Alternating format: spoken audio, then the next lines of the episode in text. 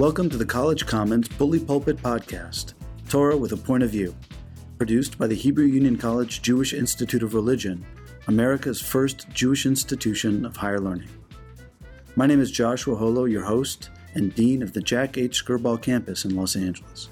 It is my great pleasure to welcome Professor Mark Washofsky, the Solomon B. Freehof Professor of Jewish Law at the Hebrew Union College Jewish Institute of Religion. Mark, it's a pleasure to have you. Thank you for joining us. It's great to be here. Thanks, Josh. I'd like to talk to you a little bit about Jewish law, which you teach at our institution, the Hebrew Union College. And I have to start by asking the question that comes from our shared Reform context mm-hmm. What's the place of Jewish law in the very movement? That most challenged the authority of Jewish law in the first place, the Reform movement. When someone once asked me, What do you do? What do you teach? And I said, Well, I teach Talmud and Jewish law at a Reform rabbinical school. They said, Well, you, you must feel like the late Rodney Dangerfield. you know, how does anybody respect what you're doing? Part of my job, of course, is purely academic to teach the material because rabbis have always studied this material. But an even more important part of my job is to explain why it's important. It's important because without Jewish law, there would be no Jewish action. If we think of Judaism as a religious tradition that expresses itself in the form of actions, things we do, ways that we express our consciousness of being part of a covenant with God, or however we understand that theological piece, then the actions we have always taken have been brought to us and constructed for us through a process that we call halakha.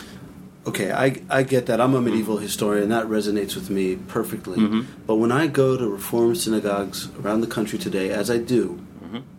I find that the action part of being a member of a Reformed Jew, uh, a Jewish congregation is fundamentally a set of actions that have no uniquely Jewish source. They have Jewish sources, mm-hmm. but they also have civic sources or even Christian sources. I mean, there's the whole social action movement. So much of what we see out there as practiced Reform Judaism is not derived from halacha, or more speciously, is derived from broader social trends and then ex post facto mm. attributed to halacha. Yes, that's the way it looks, and that's probably the way it feels to a lot of people. Uh, partly because I think the message that our institutions have been sending them over the generations has been the halacha really has nothing to do with us, that we do derive our inspiration from all these other sources society in general, the Enlightenment culture in which Reform Judaism was created, and so forth and so on. To which I respond, that may be the way it looks, but think carefully about what it is we do when we're actually doing recognizably Jewish things.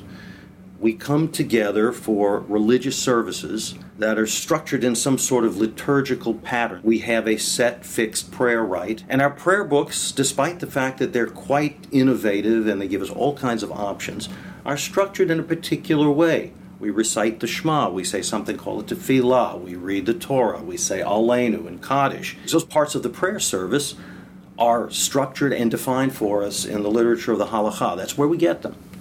We're there on Shabbat. We observe a day of rest while we differ greatly with other Jews in how Shabbat is constructed, particularly about how we define this work that we are not supposed to do. The fact is that the rituals with which we welcome Shabbat, lighting candles, kiddush, a nice meal, Havdalah at the end, these rituals are brought to us in the halachic literature. There's nowhere else that we find them. So you're you're you're mm-hmm. illustrating to us a context which is indeed uniquely, anciently, and demonstrably Jewish, and it comes from the halacha, from Responsa Talmud. Mm-hmm. That's right. That's where those books, those sources, are where you go for information about any of these ceremonies, any of these rituals, any of these ways of expression. The same is true of the festival observances like Pesach. The Seder is a halachic legal institution. Hanukkah is a rabbinically created holiday. The mitzvah of Hanukkah is brought to us in the Talmud. The ceremonies, birth, weddings, death, and so those are all ceremonies that are defined for us in the halachic literature and tradition. And the way we relate to the outside world. We, we talk about ourselves as Reformed Jews very much in terms of social action, tikkun olam, all the things we do to make the world a better place. We would think that that's part of the universalism of Reformed Judaism. That is, that to be a good person, to do justice, to love mercy, all of those things is, is not a particularly Jewish thing because those are values that are shared by all cultures. But it surprises people sometimes when they realize that there is a Jewish approach to many of the issues that fall in the social category. There are discussions of these issues in Jewish sources. There are Jewish ways of thinking about these things. What about authority? No Reformed Jewish discussion can proceed without thinking about the nature of authority, religious authority, and legal authority. The responsum is a specific mode of literature. Where, where? Letters mm-hmm. written by individuals or rabbis to distant rabbis who were esteemed because of their knowledge or prestige. And upon submitting such letters, the key here is that one also submitted to the authority of the rabbi who would respond. The Reform movement doesn't subscribe to that kind of authority. So, what's the role of responsa? The authority of a responsum, a single teshuvah, even in the Middle Ages, really depended on the willingness of the community to accept it, because the rabbi who authored the responsum was not the rabbi of that community. It's quite likely you would follow that opinion because what you're doing is saying, I personally am incapable of answering this question. But we have lots and lots of examples of rabbis who submit responsa to other questions, to other rabbis, and when the responsa come back, the shoel, the rabbi who asked the question, said, Well, yeah, but what about this? What about that? These were hard questions. Authority was really rooted in the willingness of the community to say, We wish to abide by Torah and Jewish law. But we don't know the Torah Jewish law answer to this particular question. Or there seems to be more than, there seem, maybe we can find more than one plausible answer to this question. So help us with this. So the rabbi sends the respondent back is going to come up with an answer, but the more important part of is the argument. It all depended ultimately upon persuasion and argument because other rabbis, of course, did not have to accept the argument. The responsa literature is really the literary embodiment of this ongoing argument, which is Torah, because the only way we know what the message of these ancient and medieval texts might be for contemporary times is through a process of reading them, interpreting them, arguing them. Now, how do Reform Jews plug into this? No, we don't have religious authority, or I suppose we have religious authority. It's whatever the community decides. So ultimately, yes, for us too, the, the authority rests in the willingness of the community to come up with a decision and to stick with it and to say this is the way we are going to operate. If what they're interested in is a reasoned argument that one decision is better than another, or this is the way we should read and interpret our sources as opposed to that way, then the Reform responsum is doing exactly what the traditional responsa literature has always done. It builds Torah through the process of argument. And if the community looks at this argument and is persuaded by it, if the reader or readers say, yes, that's, that's right, we recognize our own Judaism in the words of this text, then the likelihood is greater that they will coalesce around that answer, form a community around that answer, and say, this defines who we are, what kind of, what, what kind of Judaism is our Judaism. So the relevance of responsa from previous periods of Jewish history and today in the Reform world is that the notion of authority is perhaps less binding than the way I described it. And so that the jump to the modern world and the reform movement, where the authority is even more attenuated, isn't necessarily an unbridgeable gap. So tell me, your responsa are public documents, meaning that they tend to go to communities, is that correct? Usually the questions submitted to the Responsa Committee of the CCAR are questions normally submitted by members of the CCAR, so rabbis. But anyone can send in a question. We publish these answers. We put them on, you know, they're on the web. Uh, we publish them in books, and they're available to a wide readership beyond that individual or community. And indeed, we have the collection of Solomon B. Freehof's uh, right. Responsa. Was Freehof controversial? Absolutely. From everything I know and from everything I have heard, there was some bemusement, we might say. Why is he doing this? He, he's quoting all of these strange sounding rabbinical books that we tend not to read, and uh, he's channeling arguments and debates that are not debates that we usually have for purpose of answering questions that people submit to him when these answers are not binding on anybody, including the person who asked the question. Because the individual might just say, I want this information without necessarily saying, you know, right. I'll do what you say. to his authority. So why is he doing this? And that was a, that, that was a, a question that, from the beginning of my career as a rabbi, when, when I was a student and I was fascinated by this literature. Uh, a number of my own teachers would say the same thing. They'd say, well, Freehof is doing all of this, but he's never solved that problem of authority. This is in the middle of the 20th century, by the, the middle of the 20th. That's right. He uh, he was chair of the Responsa Committee for many, many decades, uh, beginning in the 50s and then ending in 1975. Freehof simply wrote responsa when people asked questions. He it's just, authority because it's authoritative, not because it needs to impose the authority. That's right. You know, there are over 1,300 uh, published responsa uh, in the Reform collection, including Freehof's and including things the committee has done since his time.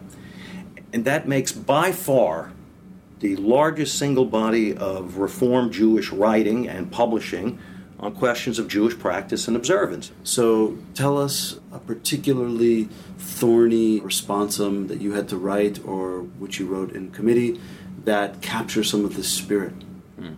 Uh, we were asked as a committee, uh, an individual says, my, my siblings and I have a very serious problem. Um, our father is dying, and he is asked to be cremated all of us have religious, Jewish religious scruples against cremation. Must we agree to our father's demand? That left the committee with the job of trying to balance between various mitzvot, such as the mitzvah of honoring your parents' wishes and the mitzvah of burial, which everybody knows, and put quotes around those two words, can only be performed with an intact body, and, and therefore cremation is prohibited. So we start going through the literature having to do with cremation, both the general literature and the halachic tradition, as well as what Reform halacha has produced in the last two centuries. And what you discover is that the prohibition against cremation is not all that clear. The Bible, the Talmud, even the medieval Jewish writings don't really talk about it much. Now, that could be because people just weren't cremated in Jewish contexts, and so the question didn't come up. It doesn't seem to have come up uh, in, in, uh, in, with much intensity until the 19th century. But never do you find a clear prohibition of cremation as a means of disposing of human remains. There's a mitzvah of burial, but how that is to be performed, do you bury must you bury the body intact or may you bury them may you bury the body in the form of ashes is not is not determined by the older sources. It's the rabbis of the 19th century, the Orthodox rabbis of, of that time, decided to draw the line here and say this is not the Jewish way. And so these rabbis argue that there is an actual prohibition. So that when the reform movement in the late 19th century began to determine its attitude toward cremation, Uh, it could legitimately say, you know what, this is something that may not be prohibited in Jewish tradition. And anyway, we're modern. We don't feel that these traditional books have absolute authority on us anyway. So even if they did say no, we could say yes, but they don't really say no, at least not clearly. So therefore, we don't have a problem with cremation. Cremation was never recommended officially by the Reform Rabbinical or other institutions, but it was permitted. In the 1961 Rabbi's Manual, published by the CCAR, there's a service for cremation. You know, that, uh, or a prayer to be recited at, at a cremation to indicate just how accepted the process had become by then. But then, it, as, you, as you work towards the present, you see that Reform literature begins to take a turn. That in response to the Holocaust, you see a turn away, at least in the official literature, from cremation. There becomes slowly, haltingly, but nonetheless, you can dis- you can see it in the 1970s, 80s, and 90s. You can see books being written, official Reform Jewish publications, recommending that burial in the ground, intact burial, is the way Jews ought to go. Although we're not going to prohibit cremation. That leaves the Reform Jew today and this family that asked the question if cremation is not absolutely prohibited, you would think the, the duty to honor our parents' wishes takes precedence. But wait just a second. As liberal Jews, we also say that we as individuals have the right to fulfill our own religious ideas and our own understandings about Torah. So, since there was no absolutely right or wrong Jewish answer in this case, we came up with the answer that look, if you have not promised your parent yet, then you have every right to make your own decision. If you have made a promise, then the duty of fulfilling your promise obviously takes precedence. But nothing contravenes a promise, right? So, it, so there's no reason why uh, you break it. I mean, you can't promise somebody, "Yes, Dad, I'll go out and rob a bank for you," because robbing a bank is forbidden. But cremation is not forbidden, really. Uh, and so, therefore, here's a reform context in which we allow the individual to weigh all these values and all these things and come up with a decision, decision to make that makes sense for them within their own family context. That's a very compelling example, and particularly because it's so personal. But there are major social changes in which the reform movement has been at the utter forefront. Mm-hmm. Can you walk us through uh, some of the social upheavals in which the Responsa Committee was part of the process? Well, the most obvious example would be uh, gay and lesbian issues. How do gays and lesbians and now transgender people fit into Jewish religious life? Which is a particularly controversial case since uh, opinions and understandings have changed rapidly and sharply over the past several decades. As late as 1990, the CCAR officially adopted a committee report. It was called Homosexuality in the Rabbinate this is a, a resolution of the conference, not the Responsa Committee, but as part of this uh, this resolution, the uh, the conference stated that you know while we have no problem with the ordination of homosexual people as rabbis, we do want to say that monogamous heterosexual marriage is still the Jewish ideal. Things have changed rapidly since then. The question came before the Responsa Committee in 1996, and in a very deeply divided committee, the uh, the majority said we're not ready for this. We we have trouble defining the institution of Jewish marriage uh, in such a way that it could cover a union between two individuals of the same gender or the same sex, although we are perfectly ready to recognize these, these individuals and their households as households within our community. Within very short order, though, the conference as a whole accepted gay and lesbian marriage and rabbinically supervised ceremonies that uh, celebrated the formations of these unions. Again, not necessarily calling them marriage yet, because we were still waiting for governments to recognize same sex unions as marriage. Would one have necessarily been dependent upon that eventuality, or could you have described the event as kiddushin, the, the Jewish mm-hmm. uh, institution of, of the contractual relationship that we call marriage? Reg- regardless. Yeah. Well, here's a case where socially and culturally, when you are ready to accept a particular union as a form of marriage, then your way to recognize it as Jewish marriage is open what was bothering the Responsa Committee in the 1990s was whether these unions are actually marriage or something else, and in which case, if we can't call them marriage and not ready to do that yet, the term kiddushin is it, it's kind of locked up in the barn, it can't get out yet. When we as a community, as a society, start to recognize these relationships as marriage, that is a form of marriage, different, but yes, marriage, um, certainly, in the sense they have a family resemblance to what we've always been calling marriage, so why don't we simply say they're marriage? At that point, the committee was able to call upon other resources. The reform movement, all the way back in the 19th century, recognized Kiddushin, uh, was able to call egalitarian marriage, that is, man and woman equal, each one giving the ring to the other and saying, You are consecrated to me, Ata mekudash li, the woman says, just like the, the man traditionally says, At mekudeshet li, you are betrothed to me. We had already recognized a very different form of marriage as Kiddushin. But because we could recognize egalitarian marriage as marriage, we were very comfortable in calling that Kiddushin, and we'd been doing that for well over 100 years in the Reform movement.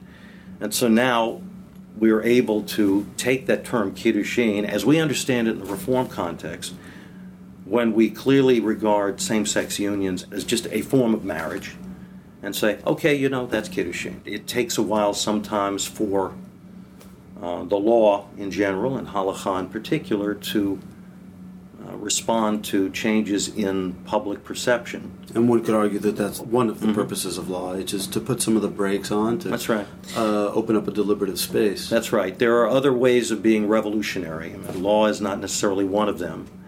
Law tends to play a stabilizing force in community life, and it changes when it has to, but it also changes when we're ready for it. And this may be a stabilizing presence, particularly in our movement, which maybe needs the brakes sometimes mm-hmm. because we do rush to greet the future, largely to our merit.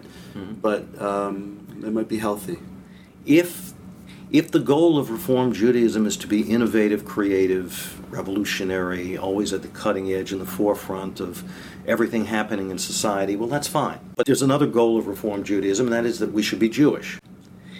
And I don't think we believe that Jewish is to be defined as anything that the group of Jews gathered in a particular convention at a particular time happened to vote on. I think we believe that Jewish, the Jewishness of any kind of behavior or action or way of expressing ourselves, is determined by its connection to what Jews have done in the past. That, that we do see ourselves as a chain linking back to Sinai. The concept of authenticity comes in here, and I realize that those are fighting words because uh, who are you to tell me that I'm not authentic? Well, no, I, I, no one can tell anybody they're not authentic, but we all seem to resonate with that concept. We want to say that what we're doing really expresses Jewish principles, Jewish tradition, Jewish ideas. Well, okay, that means you got to make the connection you know, if, if you say we're rooted in Torah and tradition, all right, fine. Show, show us me. the roots. Show us where it is. And the action of doing that sometimes is a restraining factor. It certainly takes up some time before we can go out there and do the revolution. We have to do our spade work. We have to dig in the ground and find our roots. But we need to do that to keep from floating away, in a sense. We need to do that in order to establish more, our Jewish street cred. More, more than cred. The core supposition here is not that we risk floating away, but that as we reach taller, we are in fact more revolutionary and more empowered because of the depth of our roots. Mm-hmm. That line of nourishment uh, correlates right. how far we can reach to how back we can reach. You know, all modern Judaism, I'm talking about not only us, but, but people to our right, the conservatives, and even the modern Orthodox, with all the things they disagree about, seem to revolve around this notion that we can be modern and Jewish at the same time, that we can be part and parcel yeah. of a society right. that is clearly not ancient, not medieval, that partakes of a liberal culture that enthrones individual rights, freedom of choice, and all of that. We can say yes to that culture right. to Have some extent.